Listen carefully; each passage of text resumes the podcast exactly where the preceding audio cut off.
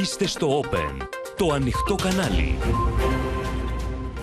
Κυρίες και κύριοι, καλησπέρα σας. Είμαι η Ματίνα Παπαδέα. Ελάτε να δούμε μαζί τα νέα τη ημέρα στο κεντρικό δελτίο ειδήσεων του Open που αρχίζει αμέσως τώρα. Τέλος, τα σενάρια για κυβέρνηση με βουλευτές άλλων κομμάτων έβαλε ο Μητσοτάκης μιλώντας στο Open.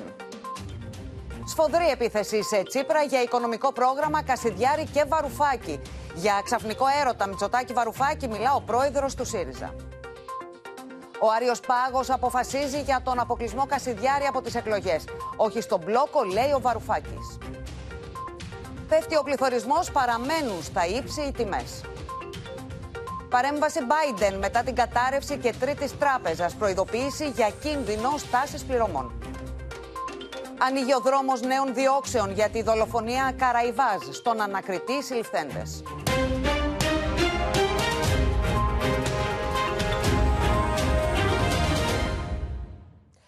Σε δημόσια αντιπαράθεση, κυρίες και κύριοι, για όλα τα θέματα συγκρούονται Κυριάκος Μητσοτάκης και Αλέξης Τσίπρας.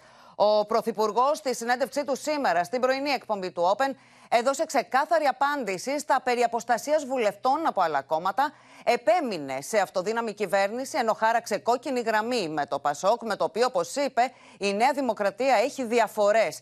Για περίεργες δικαστικές έρευνες στα δεξιά της Νέας Δημοκρατίας έκανε λόγο ο Αλέξης Τσίπρας, ο οποίος διέψευσε τη φημολογούμενη συνάντησή του με τον Γιάννη Βαρουφάκη χθες στο Σούνιο. Τα fake news είναι τραμπικές μέθοδοι, είπε ο αρχηγός της αξιωματικής αντιπολίτευσης. Τα χαρτιά του άνοιξε σε μια εφόλιστη σύλλη συνέντευξη ο Κυριάκος Μητσοτάκης, μιλώντας στου Δημήτρη Καμπουρά και Παναγιώτη Στάθη. Ο Πρωθυπουργός ήταν κατηγορηματικός ότι δεν θα πάρει βουλευτές από άλλα κόμματα προκειμένου να σχηματίσει αυτοδύναμη κυβέρνηση, διαψεύδοντας τα σενάρια περί αποστασίας που ακούγονταν τις τελευταίες ημέρες. Δεν υπάρχει καμία απολύτω περίπτωση η Νέα Δημοκρατία να μπορεί να, να σχηματίσει κυβέρνηση, ε, αυτοδύναμη κυβέρνηση, χωρίς να στηρίζεται αποκλειστικά και μόνο στους εκλεγμένους με τη Νέα Δημοκρατία βουλευτές. Θα σας απάντησα ευθέως. Ασκούνται περίεργες πιέσεις δικαστικές με έρευνες δικαστικές στο κόμμα του κ. Βελόπουλου. Υπήρξε καταγγελία επίσημη του αρχηγού του κ. Βελόπουλου, ακόμα στη Βουλή, ότι υπήρξε σχέδιο αποστασίας. Οι ενδεχόμενες συνεργασίες στην επόμενη της πρώτης κάλπης έχουν μπει εδώ και πολλές εβδομάδες στην πολιτική συζήτηση, αφού με την απλή αναλογική η αυτοδυναμία καθίσταται δύσκολη. Ο Κυριάκος Μητσοτάκης επιμένει σε νίκη με καθαρή διαφορά και μονοκομματική κυβέρνηση, ακόμα και αν τα κουκιά βγαίνουν για κυβέρνηση συνεργασίας με το Πασόκ από την πρώτη Κυριακή. Με ρωτάτε για την δυνατότητα σύμπραξης ε, με το Πασόκ. Σε μια σειρά από κρίσιμα θέματα, αναφέρω ενδεικτικά ότι το Πασόκ δεν τόλμησε να πει ότι θέλει να αλλάξει το άρθρο 16 υπέρ της δημιουργίας μη κρατικών, ναι, μη κρατοσκοπικών πανεπιστημίων. Το Πασόκ δεν ψήφισε, παραδείγματος χάρη, την αξιολόγηση των δημοσίων υπαλλήλων. Έχουμε μεγάλες ε, διαφορές. Και μεγάλες συγκλήσεις όμως. Με το Πασόκ, ενδεχομένως σε ορισμένα σημεία να έχουμε συγκλήσεις, αλλά εγώ δεν έχω κρύψει από την, ε, από την πρώτη ε, στιγμή την επιθυμία μου να έχουμε μια σταθερή μόνο κομματική κυβέρνηση, η οποία όμως έχει τη δυνατότητα, όπως το απέδειξε αυτή η τετραετία, να διευρύνει τους ορίζοντέ της, να ενσωματώσει πρόσωπα που δεν ανήκουν παραδοσιακά στη Νέα Δημοκρατία. Αν ε, πρώτο κόμμα είναι ο ΣΥΡΙΖΑ, θα μπορεί να σχηματίσει κυβέρνηση με το τρίτο κόμμα. Αν πρώτο κόμμα είναι η Νέα Δημοκρατία, θα μπορεί, αλλά δεν ξέρω αν θα μπορεί, θα μπορεί με βάση τους αριθμούς, αλλά δεν ξέρω αν θα μπορεί με βάση τα όλα όσα έχουν συμβεί. Θα καταθέσουμε στον ελληνικό λαό και στα κόμματα, προ... σε όλες τις προοδευτικές δυνάμεις, αυτό που εμείς ονομάζουμε συμβόλαιο αλλαγής. Λάδι στη φωτιά της σύγκρουσης περί κυβέρνηση τιμένων, αν και ο Αλέξης Τσίπρας το έχει διαψεύσει, έβαλε πληροφορία ότι υπήρξε συνάντηση χθες το βράδυ μεταξύ Τσίπρα και Βαρουφάκη. Κυκλοφορούσε, δεν το υιοθετώ, δεν, δεν ξέρω αν ισχύει, ότι συναντήθηκε ο κ. Βαρουφάκης με τον κύριο ε, Τσίπρα. Αλλά και να μην είχαν συναντηθεί, κάλλιστα. Μα τώρα πιστεύετε ότι μπορεί να έχουν συναντηθεί. Δεν το ξέρω. Δεν το ξέρω. Εγώ το διάβασα. λοιπόν, ναι, το γράφει, λοιπόν ναι. ε, ας απαντήσουν οι ίδιοι. Αλλά ε, έχουν, δεν έχουν συναντηθεί. Δεν υπάρχει καμία αμφιβολία ότι ο κύριος Τσίπρας έχει κάνει ανοιχτό κάλεσμα στον κύριο Βαρουφάκη. Ανοιχτό κάλεσμα. Αυτές είναι οι τραμπικές μέθοδοι. Τα fake news. Βγάζει λοιπόν η απογευματινή του κυρίου Κουρτάκη ένα δημοσίευμα, το αναπαράγουν κάποιοι παπαγάλοι σε ραδιόφωνα το πρωί, συγγνώμη για αυτή την έκφραση, και έρχεται ο ίδιος ο κύριος Μητσοτάκης στην τηλεοπτική του συνέντευξη να διαρωτηθεί γι' αυτό. Εγώ δεν κάνω συναντήσεις, ειδικότερα ειδικά με αρχηγούς κομμάτων στα κρυφά. Αυτές οι συναντήσεις, όταν είναι να γίνουν και άμα είναι να γίνουν, θα γίνουν φανερά. Μόνο ενδεικτική της απελπισίας του κυρίου Μητσοτάκη είναι η αναφορά στα fake news περί επίσκεψής μου στο εξοχικό του κυρίου Τσίπρα.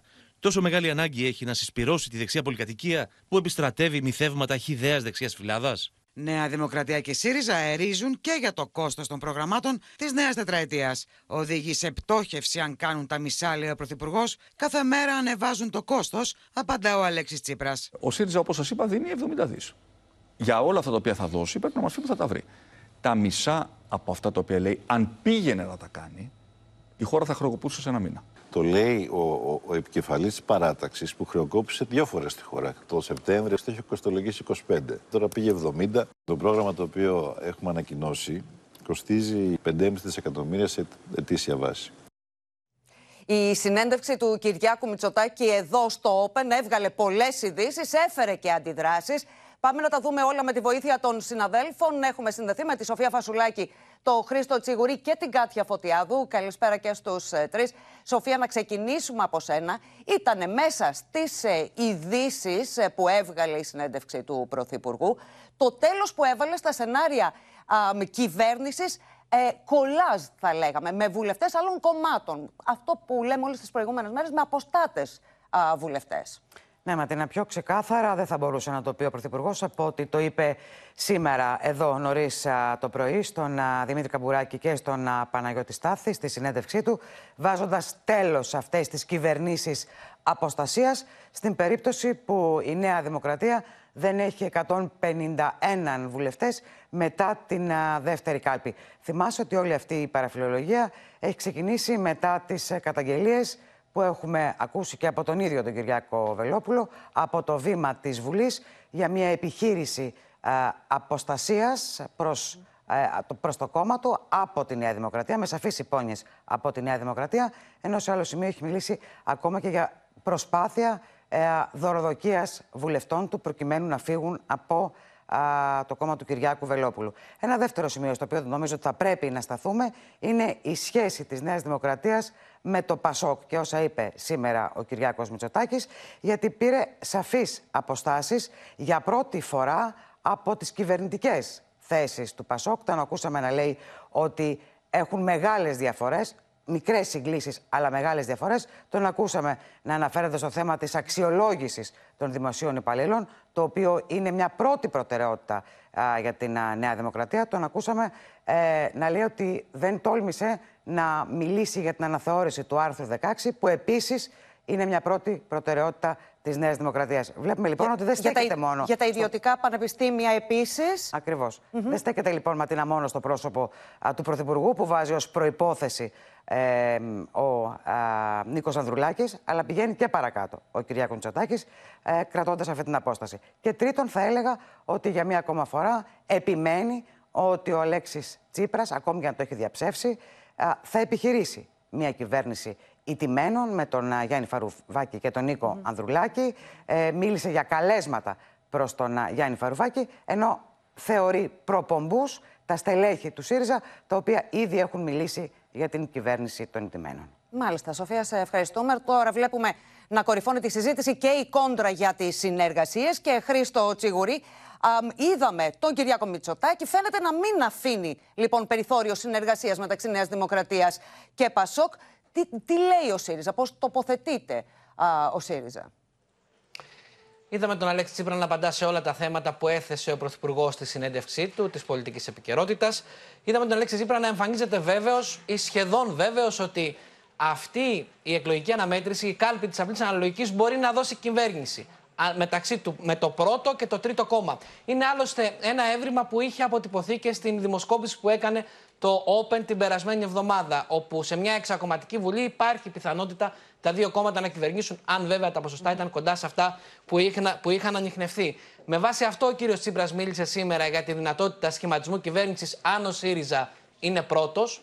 Εδώ λοιπόν είναι ως προπόθεση η πρωτιά και δεν υπάρχει το θέμα της κυβέρνησης των ηττημένων. Και την ίδια ώρα ο κύριος Τσίπρας ανοίγει το παράθυρο στο Πασόκ, ρίχνει την μπάλα στο γήπεδο του Πασόκ, λέγοντας ότι μπορούν με τις 11 προτάσεις που θα παρουσιάσει αύριο να συζητηθούν όλα τα θέματα στα οποία είτε λίγο είτε περισσότερο το Πασόκ και ο ΣΥΡΙΖΑ το τελευταίο διάστημα βρέθηκαν πάρα πολύ κοντά. Και τέτοια θέματα είναι η στήριξη του Εθνικού Συστήματος Υγείας. Είναι η υπόθεση των υποκλοπών που είχε θύματα πρόσωπα και από το Πασόκ αλλά και από το ΣΥΡΙΖΑ. Και τα δύο κόμματα έχουν μιλήσει για εξεταστική για τη διερεύνηση αυτής της υπόθεσης. Θέματα όπως τα τέμπη και το κράτος που αποδείχθηκε ότι λειτουργούσε όπως λειτουργούσε στο ζήτημα των σιδηροδρόμων. Θεωρούν λοιπόν ότι από αύριο μπορεί να ξεκινήσει αυτή η συζήτηση. Είναι το πρώτο δείγμα γραφής, όπου μετά την πρώτη κάλπη και με πρωτιά του ΣΥΡΙΖΑ μπορεί να συναντηθεί με το Πασόκ και τα πρόσωπα θα μπουν σε δεύτερο δρόμο. Την ίδια ώρα βέβαια που ανοίγει το παράθυρο στο Πασόκ, είδαμε τον κύριο Τσίπρα να κλείνει την πόρτα στο Γιάννη Βαρουφάκη, λέγοντας πολύ καθαρά ότι για τον ίδιο θέμα νομίσματος δεν υπάρχει. Λύθηκε το 2015, είπε χαρακτηριστικά, δεν μπορεί να επανέλθει σε τίποτα τώρα. Και βέβαια έχουμε και την σφοδρή αντίδραση, αν με επιτρέπεις, Ματίνα, για τα σενάρια, αυτές τις πληροφορίες περί συνάντησής του με τον Γιάννη Βαρουφάκη. Είπε ότι δεν κάνει συναντήσεις στο παρασκήνιο. Συναντήσεις μεταξύ αρχηγών, πολιτικών αρχηγών, γίνονται στο φως της ημέρας. Και βέβαια τα απέδωσε σε μια τακτική τραμπισμού και fake news που υιοθετεί, όπως υποστηρίζει ο κ. Τσίπρας, η Νέα Δημοκρατία, σε μια προσπάθεια να μην δώσει απαντήσεις. Χαρακτηριστικό παράδειγμα, λένε στελέχη της Κουμουνδούρου, η εκλογική περιφέρεια των Σερών. Κατεβαίνει ο κύριος Καραμαλής υποψήφιος. Γιατί, ερωτά ο Πρωθυπουργός, και επειδή όπως λένε δεν έχει απάντηση, δείχνει προς το ΣΥΡΙΖΑ για να αναφερθεί στον Νίκο Παπά. Μάλιστα.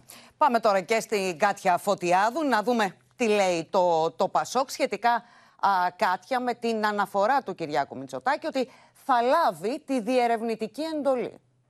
Καμία εκλογική αναμέτρηση δεν είναι για πέταμα, σχολιάζουν από τη Χαριλάου Τρικούπη, όπως διαφαινόταν με την αρχική ρητορική του Πρωθυπουργού σχετικά με την κάλπη της απλής αναλογικής και τον καλωσορίζουν που αλλάζει θέση και κατάλαβε ότι η θέση του να κρατήσει τη διερευνητική εντολή και να μην τη δώσει ήταν παντελώς αντιθεσμική και αντισταγματική, κάτι που είχε από την αρχή επισημάνει το Πασόκ και απαντούσαν σκαιότατα από το Μαξίνου, Μαξίμου προς τη Χαριλάου Τρικούπη.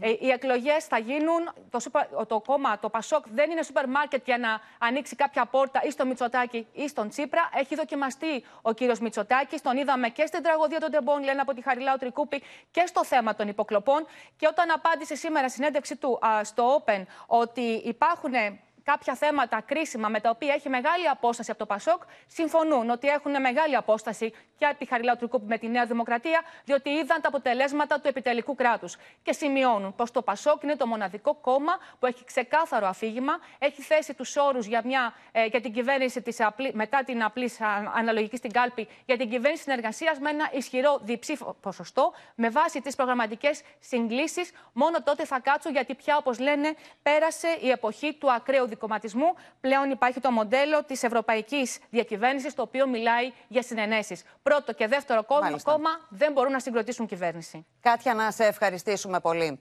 Τώρα, σε μία ώρα περίπου, αναμένεται η τελική απόφαση του Αρίου Πάγου για το αν το κόμμα Κασιδιάρη θα κατέβει στις εκλογές με βάση και την νομοθετική ρύθμιση που θέτει θεσμικό ανάχωμα σε εγκληματικές οργανώσεις να μπουν στη Βουλή. Το θέμα πυροδότησε κόντρα Μητσοτάκη Τσίπρα, ενώ φωτιά στο πολιτικό σκηνικό έβαλε και η δήλωση Βαρουφάκη ότι δεν πρέπει να αποκλειστεί το κόμμα Κασιδιάρη. Την ώρα που ο χρόνος μετρά αντίστροφα για την εκλογική τύχη του μορφώματος Κασιδιάρη, οξύνεται η πολιτική αντιπαράθεση με τον Κυριάκο Μητσοτάκη να κατηγορεί τον Αλέξη Τσίπρα ότι ψαρεύει στα θολά νερά της ακροδεξιάς και τον πρόεδρο του ΣΥΡΙΖΑ να κάνει λόγο για πανικό της Νέας Δημοκρατίας που φουσκώνει τα πανιά της ακροδεξιάς. Εδώ τα ακραία στοιχεία όλοι ψαρεύουν Ψαρεύουν. Βέβαια ψαρεύει. Και ο κ. Βαρουφάκης ψαρεύει και ο κ. Τσίπρας ψαρεύει. Ο κ. Τσίπρας δεν τόλμησε καν να καταθέσει υπόμνημα στον Άριο Πάγο για να υπερασπιστεί ότι το κόμμα των φωνιάδων και το, του μαχαιροβγάλτη που ε, δολοφόνησε έναν αθώο άνθρωπο δεν πρέπει να είναι ε, ουσιαστικά στη Βουλή, δεν πρέπει να ανακηρυχθούν τα αυτά. Γιατί το έκανε αυτό, Γιατί δεν κατέθεσε καν ε, υπόμνημα; Γιατί θέλει να το παίζει δίπορτο. Πρέπει να βρίσκεται σε μεγάλο πανικό ο κ. Μητσοτάκης για να καταφεύγει σε τέτοιου είδους κατηγορίες. Α βγει ο κ. Μητσοτάκης να παριστάνει τον ε, ε, πολέμιο της ακροδεξιάς που έχει στο εσωτερικό του τον κύριο Βορύδη, τον κύριο Πλεύρη, τον κύριο Γεωργιάδη και να λέει ότι το ΚΚΕ, ο ΣΥΡΙΖΑ,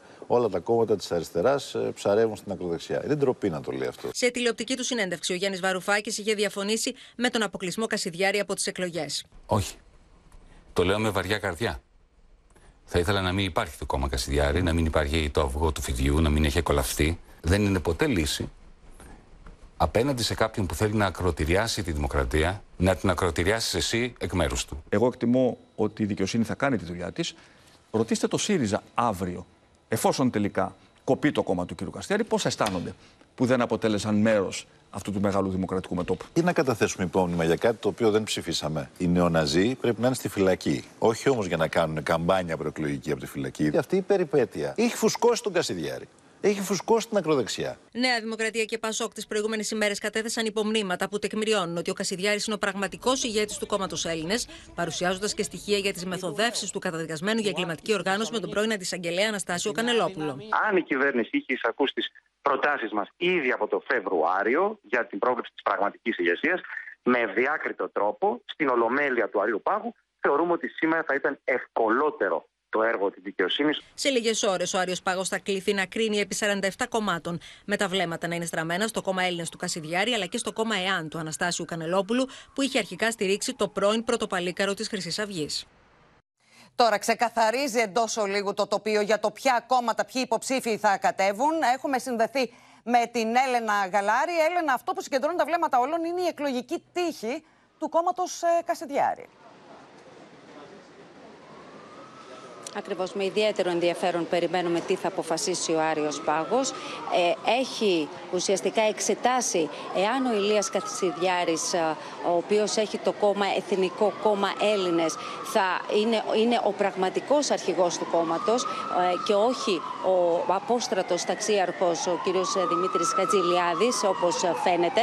Δικαστικοί κύκλοι Ματίνα εκτιμούν ότι η απόφαση των δικαστών βάσει του νόμου θα είναι μονόδρομος. Βεβαίως περιμένουμε την απόφασή τους στις 8 αναμένεται να γίνει η ανακήρυξη των κομμάτων και των συνδυασμών από την πρόεδρο του Α1 του πολιτικού τμήματος του Αριού Πάγου, την κυρία Κιουψίδου. Να σας πω ότι μόνο δύο εκπρόσωποι από τα κόμματα μπορούν να παρίστανται στην διαδικασία. Τα μέτρα εδώ είναι αυξημένα στον Άριο Πάγο. Ε, ε, γίνεται εξονυχιστικός έλεγχος. Ήταν μαραθώνια η διάσκεψη των 10 αρεοπαγητών.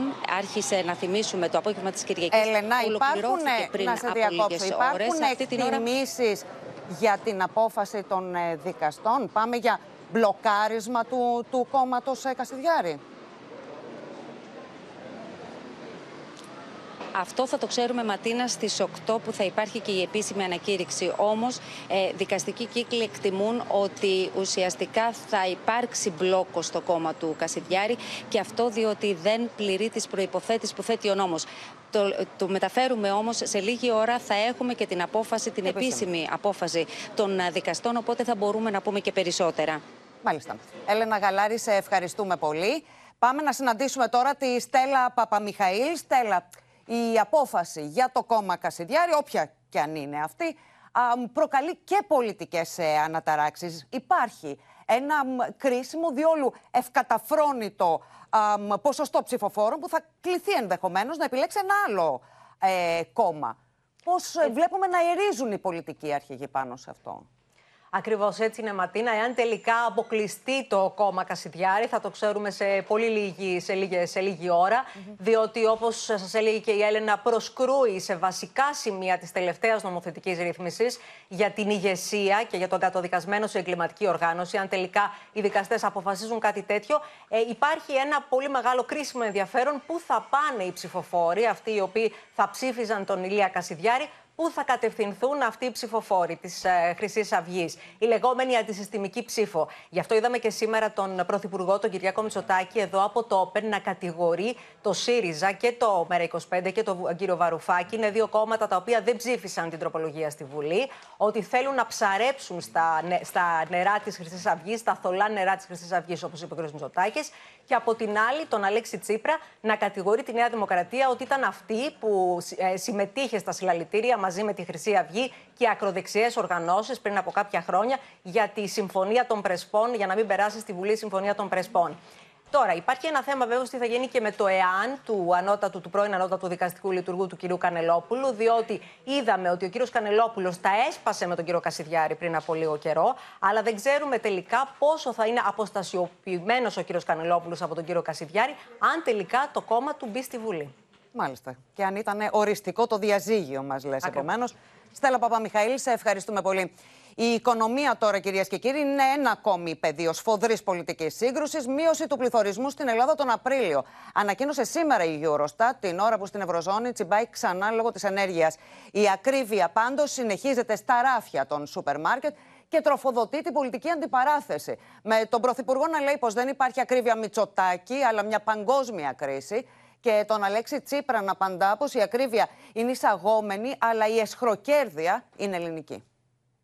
Μείωση του πληθωρισμού στην Ελλάδα τον Απρίλιο στο 4,5% δείχνουν τα στοιχεία της Eurostat, όταν στην Ευρωζώνη αυξήθηκε ελαφρά κατά 0,1%. Πτωτική πορεία ακολουθεί και ο πληθωρισμός στα τρόφιμα, με την ακρίβεια πάντως να επιμένει στα ράφια των σούπερ μάρκετ και την πολιτική κόντρα να φουντώνει για τους μισθούς και την αγοραστική τους δύναμη. Η Ελλάδα έχει τον πέμπτο χαμηλότερο πληθωρισμό στην Ευρωπαϊκή Ένωση.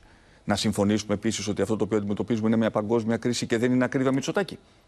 Διότι αν ήταν ακρίβεια Μητσοτάκη θα είχαμε μόνο εμείς πληθωρισμό και όχι άλλες χώρες. Εάν υπήρχε σχροκέρδια, δεν θα είχαμε τον πέμπτο χαμηλότερο πληθωρισμό στην Ευρώπη. Του ΟΣΑ το στοιχείο που λέει και το επικαλούνται συνεχώς η αντιπολίτευση. Το, το, το, το, μείον 7%. Το αμφισβητώ. Το αμφισβητώ γιατί τα στοιχεία του ΟΣΑ δεν λαμβάνουν υπόψη όλα τα πραγματικά στοιχεία του 22. Τα στοιχεία του ΟΣΑ δεν είναι ακριβή τα συγκεκριμένα. Άλλη μια τραμπική επιλογή. Δηλαδή, ο Πρωθυπουργός, ο οποίος έρχεται να αμφισβητήσει τα στοιχεία του ΟΣΑ και να αναδείξει τα fake news που βγάζουν τα, η ενημέρωση 108, δεν μπορεί ένας πρωθυπουργός να το πιάσει τα σοβαρά. Τι είπε ο ΩΣΑ προχθές; Είπε ότι ο μέσος πραγματικός μισθός το 2022 μειώθηκε 7,5%. Έχουμε μια κρατική εσχροκέρδεια από τους έμεσους φόρους, από το ΦΠΑ. Η ακρίβεια ναι, εισαγόμενη. Η εσχροκέρδεια όμως ελληνική. Ο Πρωθυπουργός επέμεινε μιλώντας στο Open πως η πολιτική της μείωσης του ΦΠΑ δεν δουλεύει, καθώς τη μείωση, όπως είπε, θα την καρποθεί ο παραγωγός και όχι ο καταναλωτής. Ο ίδιος είπε πως δεν θα μειωθεί ο ειδικός φόρος κατανάλωσης στα καύσιμα, με την κριτική της αντιπολίτευσης για την ακρίβεια να φουντώνει. Για ακόμα έναν μήνα η ακρίβεια καλά κρατεί. Το 4,5% για τον Απρίλιο δεν πρέπει να παραπλανά ότι μειώνονται οι τιμές. Η αθρηστική επιβάρυνση των πολιτών είναι τεράστια. Πάμε στο σούπερ μάρκετ και δεν ξέρει ο κόσμος τι να ψωνίσει. Ο μισθός σήμερα πρέπει να είναι αξιοπρεπής μισθός. Να καλύπτει δηλαδή τις σύγχρονες ανάγκες, να μπορεί να ζει αξιοπρεπώ ο άνθρωπος. Εμείς του λέμε του Έλληνα Πρωθυπουργού να πάει να ζήσει αυτός με 700 ευρώ. Τον Απρίλιο ο πληθωρισμός αυξήθηκε σε Ισπανία, Γαλλία, Ιταλία, Ολλανδία και Αυστρία. Την ώρα που ο πληθωρισμός πέφτει, η ακρίβεια σε τρόφιμα και βασικά είδη διατροφής συνεχίζεται. Πάμε, έχουμε κοντά μας τον Στέφανο Σίσκο που θα μας πει περισσότερα. Στέφανε. Όντως, Ματίνα, η αποκλιμάκωση δεν έχει περάσει ακόμα στην πραγματική οικονομία. Οι καταναλωτές δεν το έχουν αισθανθεί αυτό στην τσέπη τους. Και γιατί συμβαίνει αυτό; Γιατί όσο ο πληθωρισμός έχει μπροστά θετικό πρόσημο, η αποκλιμάκωση σημαίνει ότι μειώνεται ο ρυθμός αύξησης των τιμών. Άρα η υποχώρηση αυτή που καταγράφεται τώρα δεν σημαίνει ότι θα δούμε το επόμενο διάστημα μειώσεις στις τιμές των τροφίμων και βασικών προϊόντων, τις τιμές που βλέπουμε οι καταναλωτές στο ράφι, αλλά θα δουν τις τιμές αυτές να αυξάνονται με μικρότερο ρυθμό. Πέρσι τον Απρίλιο ο πληθωρισμός στην Ελλάδα ήταν στο 9,1%. Αυτό το 4,5% που καταγράφεται τώρα κάθεται πάνω σε αυτό το 9,1% που ήταν ήδη πάρα πολύ υψηλό. Ωστόσο, είναι πολύ θετικά τα στοιχεία ότι αποκλιμακώθηκε και ο γενικός δείκτης αλλά και ο δείκτης των τροφίμων. Έχουμε τον πέμπτο ε, χαμηλότερο γενικό πληθωρισμό σε ευρωπαϊκό επίπεδο. Και θέλω να σου πω τώρα ότι την ίδια ώρα περιμένουμε και νέα αύξηση επιτοκίων. Οι κεντρικές τράπεζες επιμένουν ε, για να παλέψουν αυτόν τον πληθωρισμό, να τον ρίξουν, να αυξάνουν ε, τα επιτόκια. Και εδώ βλέπουμε πώς θα διαμορφωθούν μετά και τη νέα αύξηση. Περιμένουμε την Πέμπτη ε, κατά 25 μονάδες βάσης. Θα πάει στα 3,25, ε, ενώ ήμασταν στο 0 πέρσι τον Ιούλιο. Υπάρχουν εκτιμήσεις για ακόμα δύο. Το πιθανότερο είναι να έχουμε ακόμα μία κατά 25 μονάδες βάσης. Ωστόσο, εδώ θέλω να σου πω ότι από αυτή την αύξηση ή για, επόμενες, για τον επόμενο χρόνο δεν επιβαρύνονται οι ενήμεροι Έλληνες δανειολήτε. Γιατί ισχύει το πρόγραμμα του παγώματος της δόσης των επιτοκίων σε επίπεδο Μαρτίου και λίγο πιο χαμηλά. Μάλιστα. Στέφανε, να σε ευχαριστήσουμε πολύ. Τώρα, κυρίες και κύριοι, αντικείμενο πολιτικής αντιπαράθεσης μεταξύ κυβέρνησης αντιπολίτευσης ε, είναι και οι εξοπλισμοί, το θέμα των εξοπλισμών. Έτοιμος για συνομιλίες με τον επόμενο ηγέτη της Τουρκίας, δήλωσε ο Κυριάκος Μητσοτάκης, είπε είτε αυτός είναι ο Ερντογάν είτε ο Κιλιτσδάρογλου, στη βάση της θετικής ατζέντας που διαμορφώθηκε μετά τους καταστροφικούς σεισμούς στην Τουρκία. Πιο εύκολη την προσέγγιση της Τουρκίας με τη Δύση βλέπει την ίδια ώρα ο Αλέξης Τσίπρας, εάν εκλεγεί πρόεδρος ο Κιλιτσντάρογλου. Και όλα αυτά ενώ ο Ερντογάν συνεχίζει να προκαλεί, βάζοντας το στόχαστρο την Κύπρο. Την ώρα που το νέο καμάρι του τουρκικού πολεμικού ναυτικού, το ελικοπτεροφόρο Ανατολού, κατευθύνεται προς το λιμάνι της Μύρνης, ο Ταγί Περντογάν σε μια ακόμα κίνηση μεγαλοειδετισμού προκαλεί βάζοντας το στόχαστρο την Κύπρο. Kıbrıs Barış Harekatı sırasında yaşadıklarımız ülkemizin kendi savunma sanayini kurmasının tercihten öte bir mecburiyet olduğunu hepimize gösterdi.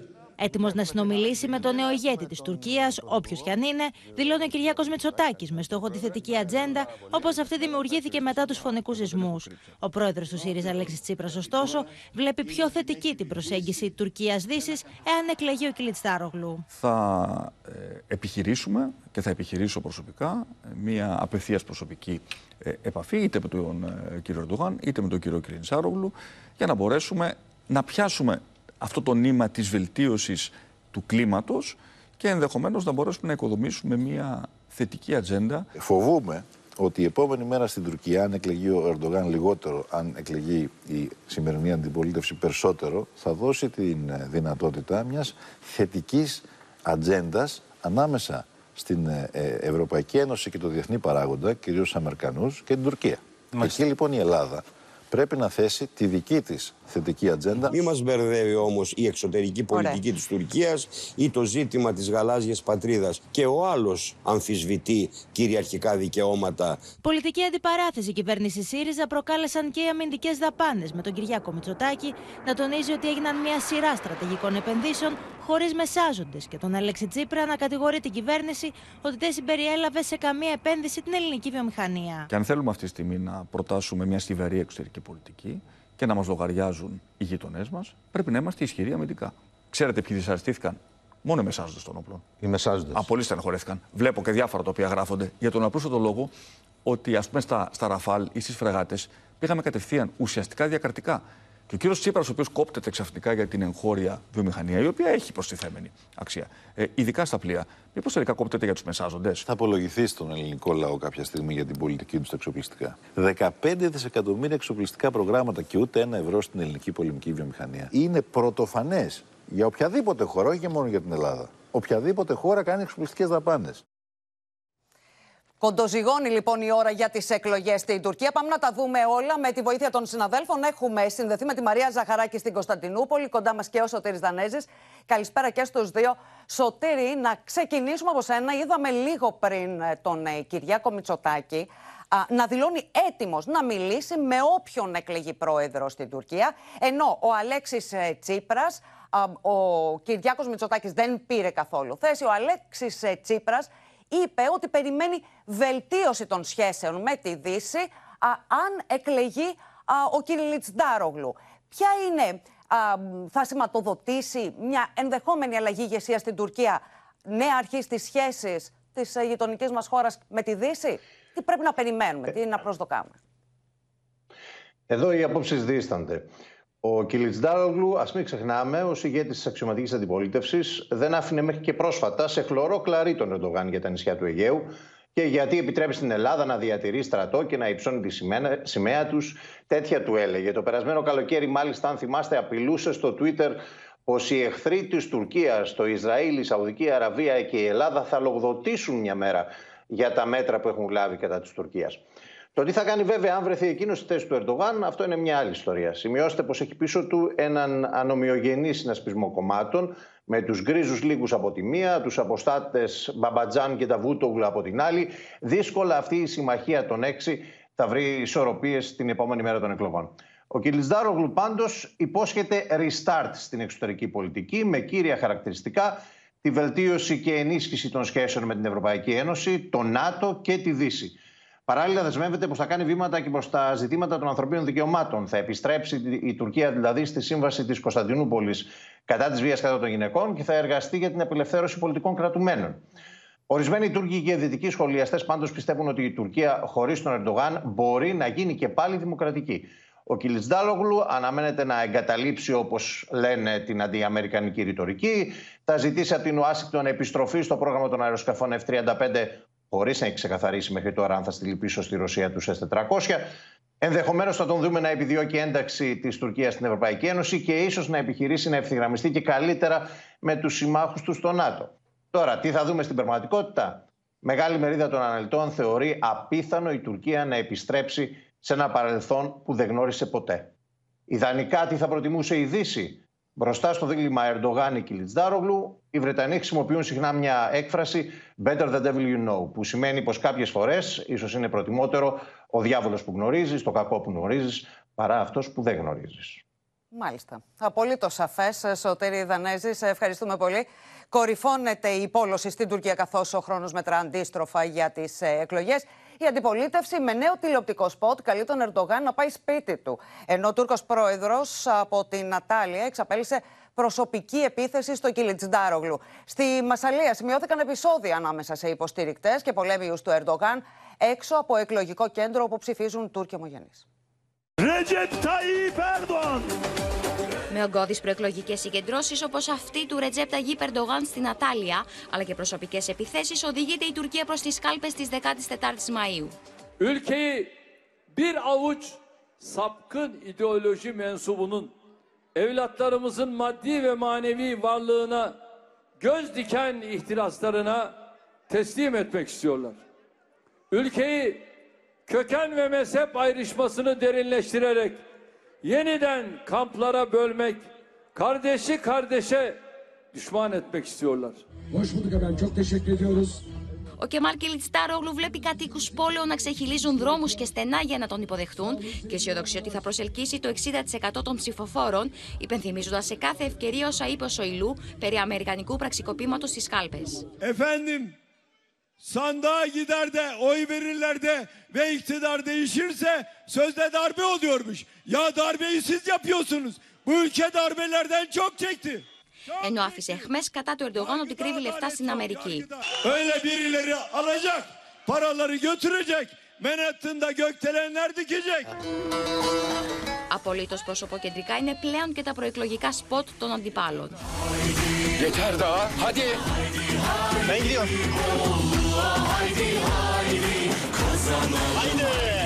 Τα κόμματα της αντιπολίτευσης καλούν τον Ερντογάν να πάει σπίτι του με ένα τραγούδι σε ποντιακούς ρυθμούς, όπου εκτός του Κιλτστάρογλου και της Αξενέρ εμφανίζονται και οι δύο δήμαρχοι Μάμογλου και Γιαβάς. Η όξυνση αποτυπώνεται και εκτός Τουρκίας, όπου ήδη έχουν ανοίξει κάλπες για τους Τούρκους υπηκόους. Στη Μασαλία, υποστηρικτές και πολέμοι του Ερντογάν πιάστηκαν στα χέρια έξω από εκλογικό κέντρο. Τέσσερις άνθρωποι τραυματίστηκαν με τον τουρκικό τύπο να αναφέρει ότι οι μέλη του ΠΚΚ ξύλωσαν κυκλειδώματα και επιτέθηκαν σε ψηφοφόρους του Ερντογάν. Οι δημοσκοπήσεις πάντως εξακολουθούν να δείχνουν ότι η μάχη παραμένει αμφίροπη, με το Κιλιτστάρογλου να προπορεύεται, όπως τη μέτρηση της Γεζιτζή που το δείχνει με ποσοστό 48,7% έναντι 44,6% του Ερντογάν. Πάμε να συναντήσουμε λοιπόν και τη Μαρία Ζαχαράκη. Μαρία, βλέπουμε μία απόλυτα αμφίροπη μάχη μεταξύ Ερντογάν και Κιλιτς-Ντάρογλου. Ποια είναι τα, τα νεότερα στοιχεία, ποιες είναι οι νεότερες πληροφορίες που υπάρχουν; Μπορεί να ζήσουμε κάτι το οξύμορο σε 10 μέρες περίπου, Ματίνα, αλλά πριν από αυτό, πριν πούμε για τα αποτελέσματα και το τι δείχνουν, θα ήθελα να αναφέρω ότι πριν από λίγο ο Τούρκος πρόεδρο έκανε άλλη μια φαντασμαχωρική, θα την έλεγα, ανακοίνωση. Ανακοίνωσε λοιπόν στον τουρκικό λαό ότι η Τουρκία ανακάλυψε και πετρέλαιο. Ε, είπε ότι ανακαλύφθηκε πετρέλαιο κοντά στα σύνορα με το Ιράκ και τη Συρία, στην περιοχή Γκαμπάρ. Αυτή η περιοχή θα δίνει, θα δίνει μάλιστα 100.000 βαρέλια πετρελαίου την ημέρα, όπως είπε ο Τουρκός Πρόεδρος. Μετά το φυσικό αέριο λοιπόν, τώρα ανακοινώνει ότι η Τουρκία βρίσκει και πετρέλαιο, έχει ανακοινώσει ήδη ότι θα έχει και πυρηνική ενέργεια σε λίγους μήνες, όπως επίσης ανακοίνωσε πάλι σήμερα στην ίδια ομιλία ότι εγκαινιάζει και το μεγαλύτερο ηλιακό σταθμό παραγωγής ηλεκτρικής ενέργειας στην Ευρώπη. Αυτό δηλαδή που τονίζει πλέον ο Τούρκος Πρόεδρος και το είπε βέβαια είναι ότι η Τουρκία θα είναι πλέον εξαγωγέας ενέργειας, είπε, και όχι χώρα που εισάγει και που έχει ανάγκη από ενέργεια. Πρόκειται για άλλη μια μεγαλειώδη ανακοίνωση, την οποία δίνει ο Τούρκος Πρόεδρος λίγες μέρες πριν από τις εκλογές για να εντυπωσιάσει το κοινό μαζί με τα, βέβαια και με τα έργα αυτά τα μεγάλα που παρουσιάζει της τουρκικής αμυντικής βιομηχανίας. Τώρα, όσον αφορά το αποτελέσματα. Σε αυτές τις εκλογές λοιπόν μπορεί να ε, βιώσουμε το εξής παράδοξο. Όπως έχουν τουλάχιστον αρχίσει οι, οι ίδιοι οι δημοσκόποι και οι δημοσκοπήσεις να δείχνουν. Τον πρώτο γύρο λοιπόν των προεδρικών εκλογών πάντα μπορεί να τον κερδίσει ο Κιλιτζτάρογλου και τον δεύτερο ο Ερντογάν. Και άρα ο Ερντογάν, ο Τούρκος πρόεδρος, να ανατρέψει το παιχνίδι. Ή αν είναι πολύ κοντά η διαφορά μεταξύ των δύο στον πρώτο γύρο, μπορεί να υπάρχει υπάρξει και στο δεύτερο μπορεί να υπάρξει αμφισβήτηση αποτελεσμάτων και ούτε ο δεύτερος γύρος να αναδείξει νικητή. Μπορεί δηλαδή να βιωθούν γεγονότα όπως εκείνα του 2015 που άλλαξαν τη μοίρα των εκλογών και τον νικητή.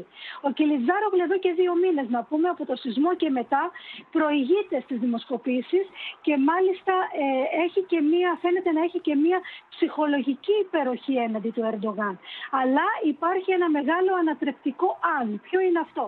Αν οι δύο άλλοι υποψήφοι των, ε, των προεδρικών εκλογών, ο Ιντζέ και ο Γαν, αν συγκεντρώσουν στον πρώτο γύρο πάνω από 5%, τότε δεν αποκλείεται οι ψηφοφόροι αυτών των δύο στο δεύτερο γύρο να ψηφίσουν Ερντογάν και όχι Κιλιτζάρογλου και έτσι να δώσουν το, τους, τις ψήφους αυτές στον Τούρκο πρόεδρο προκειμένου να έχει το 50 συν 1 που χρειάζεται. Υπάρχει λοιπόν μια τέτοια ανησυχία πλέον και στο στρατόπεδο της αντιπολίτευσης και στο κυβερνητικό στρατόπεδο που θα πάνε αυτές οι ψήφοι. Μάλιστα. Μαρία Ζαχαράκη, να σε ευχαριστήσουμε πολύ. Επιστρέφουμε στα δικά μας. Ακόμα και σε νέες συλλήψεις ενδέχεται να οδηγήσουν οι απολογίες των δύο συλληφθέντων για τη δολοφονία του δημοσιογράφου Γιώργου Καραϊβάς αύριο ενώπιον του ανακριτή. Την ίδια στιγμή σοκάρουν τα νέα στοιχεία για το πώς τα δύο αδέρφια προσπάθησαν να χτίσουν άλοθη αλλά και να εξαφανίσουν στοιχεία.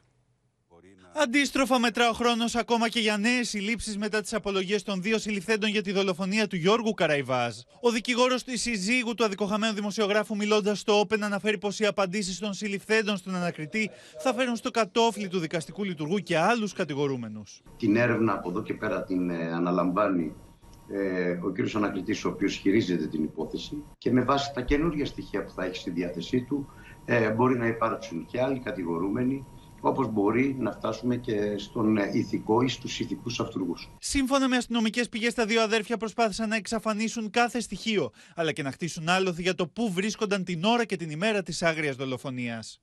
Σύμφωνα με πληροφορίες, ο ένας εκ των συλληφθέντων, λίγο πριν τη σύλληψή του, φρόντισε να εξαφανίσει το κινητό του. Λίγα λεπτά μάλιστα, αφού ενημερώθηκε για τη σύλληψη του αδερφού του. Η συσκευή αυτή δεν εντοπίστηκε ποτέ από τους αστυνομικούς. Αυτοί που κάνουν τέτοιου είδους χτυπήματα δεν είναι μπακάλιδε, δεν κλέβουν ένα περίπτερο. Οργανώνουν τις δολοφονίες πάρα πολύ καλά για να μην τους πιάσουν. Ο 40χρονο, σύμφωνα με τις μέχρι τώρα πληροφορίες, αναμένεται να ερευνηθεί και για ξέπλυμα μαύρου χρήματος. Καθώς εμφανίζεται να κατέχει εταιρείες αλλά και να κυκλοφορεί με ακριβά αυτοκίνητα. Η μητέρα γι' αυτό παρακαλάει. Θέλω να δω ποιος είναι. Να, να τον δω, να τον αντικρίσω στα μάτια και να το ρωτήσω ένα γιατί. Και φυσικά το λέει αυτό όχι μόνο για τους εκτελεστές, όχι μόνο για αυτούς που αφαίρεσαν τη ζωή από το παιδί της, θέλει να δει ποιος και γιατί, ποιος είναι πάνω από όλα αυτά. Αύριο Τετάρτη, τα δύο αδέρφια, ο 40χρονο και ο 48χρονο, αναμένεται να απολογηθούν ενώπιον του ανακριτή, ενώ δεν αποκλείεται τα όσα θα ισχυριστούν να πυροδοτήσουν νέες εξελίξεις. Στην υπόθεση ξυλοδαρμού του Γιάννη Βαρουφάκη στα Εξάρχεια, πάμε να συναντήσουμε τη Μίνα Καραμίτρου. Η αστυνομία Μίνα προχώρησε, όπως ανακοινώθηκε, σε μια σύλληψη. Ναι, και σύμφωνα με την αστυνομία Ματίνα, πρόκειται για τον βασικό δράστη της επίθεσης, τον Γιάννη Βαρουφάκη. Για το πρόσωπο δηλαδή που του κατάφερε δύο μπουνιές και μία κλωτσιά στο πρόσωπο, με αποτέλεσμα να τραυματιστεί και να μεταφερθεί μάλιστα για τις πρώτες βοήθειες και στο νοσοκομείο. Πρόκειται λοιπόν, σύμφωνα με την αστυνομία, για έναν 30χρονο, ο οποίος μάλιστα ήταν γνωστός ε, στο τμήμα της κρατικής ασφάλειας, καθώς είχε συλληφθεί και πάλι το 2013 μαζί με έξι ακόμη άτομα σε επιχείρηση ανακατάληψης που είχε κάνει η ελληνική αστυνομία σε κτίριο στο κέντρο της Αθήνας. Να σας πω ότι για τα στοιχεία που βρήκαν οι ελληνικές αρχές ενημέρωσαν τον ανακριτή και ο ανακριτής εξέδωσε ένταλμα σύλληψης για τον 30χρονο ε, και αύριο θα οδηγηθεί ενώπιον του. Μάλιστα. Μίνα Καραμίτρου, σε ευχαριστούμε πολύ.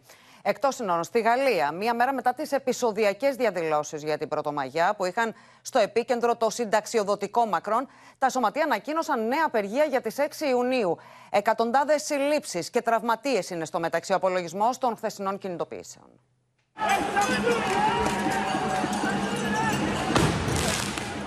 Πεδίο μάχη στο Παρίσι ανήμερα της εργατικής Πρωτομαγιάς. Εξαγριωμένοι διαδηλωτές πετούν μολότοφ στου αστυνομικούς. Δύο αστυνομικοί τυλίγονται στις φλόγες. Οι συνάδελφοί τους προσπαθούν να σβήσουν τη φωτιά. Η πόλη του φωτός μετατρέπεται σε εμπόλεμη ζώνη. Από τις βίες συμπλοκές, δημοσιογράφος πέφτει στο έδαφος και τραυματίζεται. Στη διάρκεια ζωντανής μετάδοσης, η δημοσιογράφος του CNN μεταβία αναπνέει. Melissa, you, you doing okay, Melissa? The tear gas, the tear gas, the tear gas is so heavy. Okay, down there, I can barely breathe, but sorry. Λίγο πιο πέρα, αστυνομικοί χτυπούν διαδηλωτή του οποίου το πόδι έχει μπλεχτεί στις ρόδες του ποδηλάτου του. Στη συνέχεια, τον τραβούν και τον σέρνουν. Η ατμόσφαιρα είναι αποπληκτική. Οι διαδηλωτές στείνουν οδοφράγματα και καίνε αυτοκίνητα. Πάνω από μισό εκατομμύριο διαδηλωτές έχουν βγει στους δρόμους σε συνολικά 300 συγκεντρώσεις. Αντιτίθεται στο συνταξιδοτικό και καλούν τον Εμμανουέλ Μακρόν ακόμα και τώρα να το πάρει πίσω. Ομάδα διαδηλωτών πετάει μπογιέσκα στα κεντρικά γραφεία της εταιρείας Louis Vuitton στα ηλίσια πεδία. Οι αστυνομικές δυνάμεις χρησιμοποιούν υδραντλίες για να αποθήσουν το πλήθος. Η κατάσταση είναι τεταμένη. We hope that the mobilization will indeed change still the law uh, and the decision that has been taken. Η αστυνομία προχώρησε σε παραπάνω από 300 συλλήψεις. Ο Εμμανουέλ Μακρόν βλέπει την πλάτη του γαλλικού λαού που πέρσι τον στήριξε ως τον στυλοβάτη σύσσωμου του δημοκρατικού τόξου απέναντι στην επέλαση της ακροδεξιάς. Αλλά πλέον η δημοτικότητά του βρίσκεται σε ελεύθερη πτώση. Σε μια τελευταία εξέλιξη, κυρίες και κύριοι, έχουμε συνδεθεί με τον Νίκο Γιαπρακά να μας πεις, Νίκο, τι έχει συμβεί με κρουαζιερόπλιο στο κατάκολο με χιλιάδες επιβαίνοντες. Πραγματικά βρίσκεται σε εξέλιξη αυτήν την ώρα μια επιχείρηση έτσι ώστε το κρουαζιερόπλιο Σπλεντίτα, το οποίο βρέθηκε στο λιμάνι στο Κατάκολο, να μην πέσει πάνω στο κεντρικό προβλήτα του συγκεκριμένου λιμανιού εξαιτίας των ισχυρών ανέμων που πνέουν στην περιοχή. Το ε, κρουαζιερόπλιο ήταν δεμένο στον τόκο του λιμανιού στο Κατάκολο όταν από τους ισχυρούς ανατολικούς ανέμους έσπασαν οι περίπου 10 από τους 17 κάβους που κρατούσαν το ε, πλοίο δεμένο ε, στον τόκο. Έτσι λοιπόν το πλοίο άρχισε να ε, φεύγει ανεξέλεγκτο προς το κέντρο του λιμανιού λιμανιού, έσπευσε αμέσως ρημουλκό του λιμενικού προκειμένου να σταματήσει την πορεία του για να μην πέσει πάνω στον κεντρικό προβλήτα. Να σου πω ότι πάνω στο πλοίο αυτή τη στιγμή επιβαίνουν, είναι επιβάτες 3.256 τουρίστες, ενώ ε, υπάρχουν και 1.261 μέλη τα οποία είναι πλήρωμα στο συγκεκριμένο ε, κρουαζιερόπλιο και γίνονται προσπάθειες τώρα ώστε ε, να το ε, δέσουν και πάλι στο ε, λιμάνι προκειμένου να είναι και πάλι ασφαλές.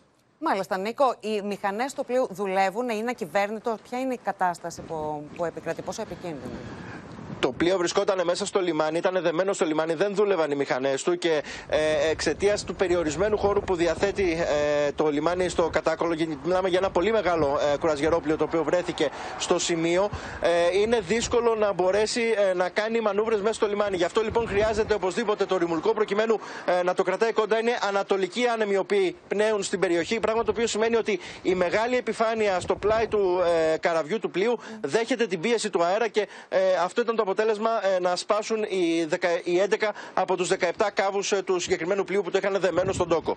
Μάλιστα, Νίκο, για παρακά σε ευχαριστούμε για την άμεση ενημέρωση. Παρακολουθούμε το θέμα και για οτιδήποτε νεότερο μας ενημερώνει. Σε ευχαριστούμε πολύ. Στο μέτωπο του πολέμου, χωριό στη ρωσική περιφέρεια Μπριάνσκ, φαίνεται ότι βομβάρδισαν οι Ουκρανικές δυνάμεις λίγες ώρες μετά την έκρηξη που είχε ως αποτέλεσμα τον εκτροχιασμό αμαξοστοιχεία στην περιοχή. Ο Γερμανός καγκελάριος την ίδια ώρα τονίζει ότι τα όπλα που λαμβάνει το Κίεβο από τη Δύση δεν επιτρέπεται να χρησιμοποιηθούν για επιθέσεις σε ρωσικό έδαφος. Το βομβαρδισμό χωριού από τι Ουκρανικέ δυνάμει στη ρωσική περιφέρεια Μπριάνσκ καταγγέλει ο τοπικό κυβερνήτη, μόλι λίγε ώρε μετά την έκρηξη που είχε ω αποτέλεσμα τον εκτροχιασμό αμαξοστοιχεία στην περιοχή. Από τι επιθέσει προ το παρόν δεν υπάρχουν θύματα, ενώ το Κίεβο δεν έχει αναλάβει την ευθύνη για καμία από τι ενέργειε αυτέ. Они работают и ищут именно ДРГ, ищут тех, кто подорвал Παράλληλα, ο Λαφ Σόλτς τονίζει σε ομιλία του ότι ναι, μεν η Ουκρανία θα λάβει νέα παραλαβή πυρομαχικών για τα γερμανικά αντιεροπορικά γκέπαρ τον Αύγουστο. Δεν επιτρέπεται όμως να επιτεθεί με αυτά σε ρωσικό έδαφος, ώστε να αποφευχθεί πάση θυσία ο πόλεμος μεταξύ Ρωσίας και ΝΑΤΟ. Und wir haben diese Solidarität nicht nur hier in Deutschland gezeigt, sondern in ganz Europa. Dass wir nicht nur auf uns schauen, sondern dass wir in Europa gemeinsam handeln. Auch das haben wir gemacht, um durch diese schwierige Krise zu kommen. Με τις μάχες στον Ντομπά να μένονται και το επίκεντρο εδώ και μήνες να είναι τον Μπαχμούτ, οι Αμερικανικές μυστικές υπηρεσίες εκτιμούν ότι η ρωσική επίθεση στα Ανατολικά δεν έχει την αναμενόμενη έκβαση. Με το στρατό αλλά και την ομάδα Βάγνερ να εμφανίζονται κουρασμένοι και να επικεντρώνονται σε μια πόλη που κατά την Ουάσιγκτον δεν έχει παρά ελάχιστη σημασία. We estimate that Russia has suffered more than 100,000 casualties, including over 20,000 killed in action, nearly half of whom were Wagner soldiers. Οι μάχες στα δυτικά του Μπαχμούτ συνεχίζονται, όπως ανακοίνωσε Θανάσια Βιερνέ το Ρωσικό Υπουργείο Άμυνας, την ίδια ώρα που ο ΙΕ έδωσε τα μέχρι τώρα στοιχεία για τα θύματα μεταξύ των αμάχων. Καλησπέρα από τη Μόσχα, όπου ο Ρώσος Υπουργός Άμυνας, ο Σεργέη Σαϊγκού, εμφανίστηκε σήμερα να κάνει δηλώσεις για τις μάχες στο Μπάχμουτ, Αρτιόμοφς, όπως το λένε οι Ρώσοι, ίσως και για να απαντήσει σε κάποια κριτική που ακούστηκε το τελευταίο διάστημα από τον επικεφαλής της Βάγνερ, τον Γευγένη Πριγκόζιν. Ο κύριος Σοϊγκού είπε ότι οι μάχες συνεχίζονται στα δυτικά του Μπάχμουτ και βέβαια ε, επανέφερε αυτή την εκδοχή της ρωσικής πλευράς ότι ο Ουκρανικός στρατός έχει τεράστιες απώλειες στη συγκεκριμένη περιοχή. Έκανε λόγο μάλιστα για 15.000 άνδρες που χάθηκαν από την πλευρά της ε, Ουκρανίας μόνο μέσα σε ένα μήνα. Ο Μπριγκόζιν είχε πει κάτι αντίστοιχο λέγοντας, ε, χαρακτηρίζοντας την περιοχή και τη μάχη που γίνεται εκεί ως κρεατομηχανή. Ε, ο κύριος Σοϊγκού ε, είπε επίσης ότι η ρωσική στρατιωτική βιομηχανία, εκεί που δέχεται και την περισσότερη κριτική, ανταποκρίνεται στις ανάγκες του πολέμου, ενώ Ρώσοι αναλυτές εκτίμησαν ότι τα πρόσφατα ρωσικά πυραυλικά χτυπήματα ίσως τελικά να ανέκοψαν όντως τη δυνατότητα του Κιέβου να αντεπιτεθεί τουλάχιστον την ε, στιγμή αυτή. Ανατριχιαστικά είναι τα νούμερα που ανακοινώνει ο Οργανισμός Ηνωμένων Εθνών για τις απώλειες μεταξύ των αμάχων από την έναρξη του πολέμου 8.709 ε, είναι οι νεκροί κατά την εκτίμηση του οργανισμού και 14.666 οι τραυματίες μεταξύ των αμάχων. Προφανώς τα θύματα είναι πολλές δεκάδες χιλιάδες περισσότερα αν συμπεριλάβουμε και τα, τους ε, στρατιώτες που χάνονται από τις δύο πλευρές. Ε, την ίδια στιγμή ο Βλαντίμιρ Πούτιν ανένδοτος στη γραμμή του εμφανίστηκε ε, σε σύνδεση ε, ζωντανή με την, ε, από την Αγία Πετρούπολη με τη Μαριούπολη. Είναι, η Αγία Πετρούπολη είχε αναλάβει την προστασία, έχει yeah. αδελφοποιηθεί με τη Μαριούπολη και εκεί ξεκίνησε η λειτουργία του Τραμπ. Θεωρούν ότι είναι ένα βήμα προς την ομαλοποίηση. Ο Πούτιν είπε ότι η Ρωσία θα πετύχει όλους τους στόχους της και κυρίως πρώτα απ' όλα την ομαλοποίηση της ζωής στις νέες επαρχίες που έχει εντάξει ε, στην ε, ε, Ρωσία, τις, οι οποίες βέβαια θεωρούνται ακόμη ουκρανικές από το Κίεβο και τη διεθνή κοινότητα. Θανάση Ευγενής, σε ευχαριστούμε πολύ. Αλλάζουμε θέμα. Νέες προειδοποιήσεις για το χρέος στι ΗΠΑ απευθύνει η κυβέρνηση Biden με την Υπουργό Οικονομικών να κάνει λόγο για ορατό κίνδυνο στάσης πληρωμών από την 1η Ιουνίου. Φόβοι εκφράζονται και για μετασυσμούς μετά την κατάρρευση της First Republic Bank με, τη, με τον εφιάλτη της ε, τραπεζικής κρίσης να συνεχίζει να πλανάται πάνω από τη χώρα. Κλιμακώνεται η κρίση χρέους στις ΗΠΑ, με τον Biden να απευθύνει έκκληση στους ηγέτες του Κογκρέσου να συμφωνήσουν άμεσα και χωρίς όρους να αυξηθεί το όριο δανεισμού για να αποφευχθεί το ενδεχόμενο χρεοκοπίας. Working people, middle class and seniors would pay the price. Most immediate thing we can do is ensure the continued reliance of our economy and the financial system. Νέο καμπανάκι χτύπησε και η Υπουργός Οικονομικών της χώρας σε επιστολή της προς το Κογκρέσο. Η καλύτερη εκτίμησή μας είναι ότι δεν θα μπορούμε πλέον να εκπληρώσουμε όλες τις υποχρεώσεις της κυβέρνησης στις αρχές Ιουνίου και ενδεχομένως από την 1η Ιουνίου. Την ίδια ώρα ανοίγει συζήτηση στις ΗΠΑ για σαρωτική αναθεώρηση του ρυθμιστικού πλαισίου και των κανόνων εποπτείας για τις τράπεζες μετά την κατάρρευση και της First Republic Bank. to hold bank executives accountable, and I've called on regulators to strengthen regulations and supervision of large and regional banks. And folks, uh, we have to make sure that we're not back in this position again. Σύμφωνα με τον Bloomberg, η πτώχευση της τράπεζας οφείλεται σε ένα είδος στεγαστικών δανείων που χορηγούσε η τράπεζα σε δανειολήπτες με υψηλά εισοδήματα, για τα οποία πληρώνονταν μόνο οι τόκοι για τα πρώτα 10 χρόνια. Ο Λευκός Οίκος εμφανίζεται καθησυχαστικός, ωστόσο οι ανησυχίες για επέκταση της κρίσης με άλλα θύματα εντείνονται. The three banks have had unique vulnerabilities and just laid those out. This is not 2008. This is a very, very different time uh, than, uh, than, than 2008. Μεγάλη συζήτηση γίνεται και για τους μετόχους της First Republic, οι οποίοι έχασαν τα λεφτά τους αντίθετα με τους καταθέτες που διασφαλίστηκαν μετά την εξαγορά από την JP Morgan.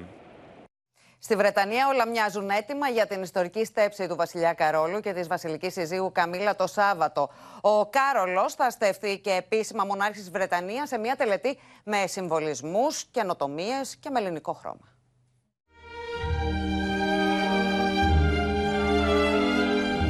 Απομένει λιγότερο από μία εβδομάδα για την τελετή στέψη του Καρόλου στη Μεγάλη Βρετανία και οι προετοιμασίες των ανακτόρων είναι πυρετόδει.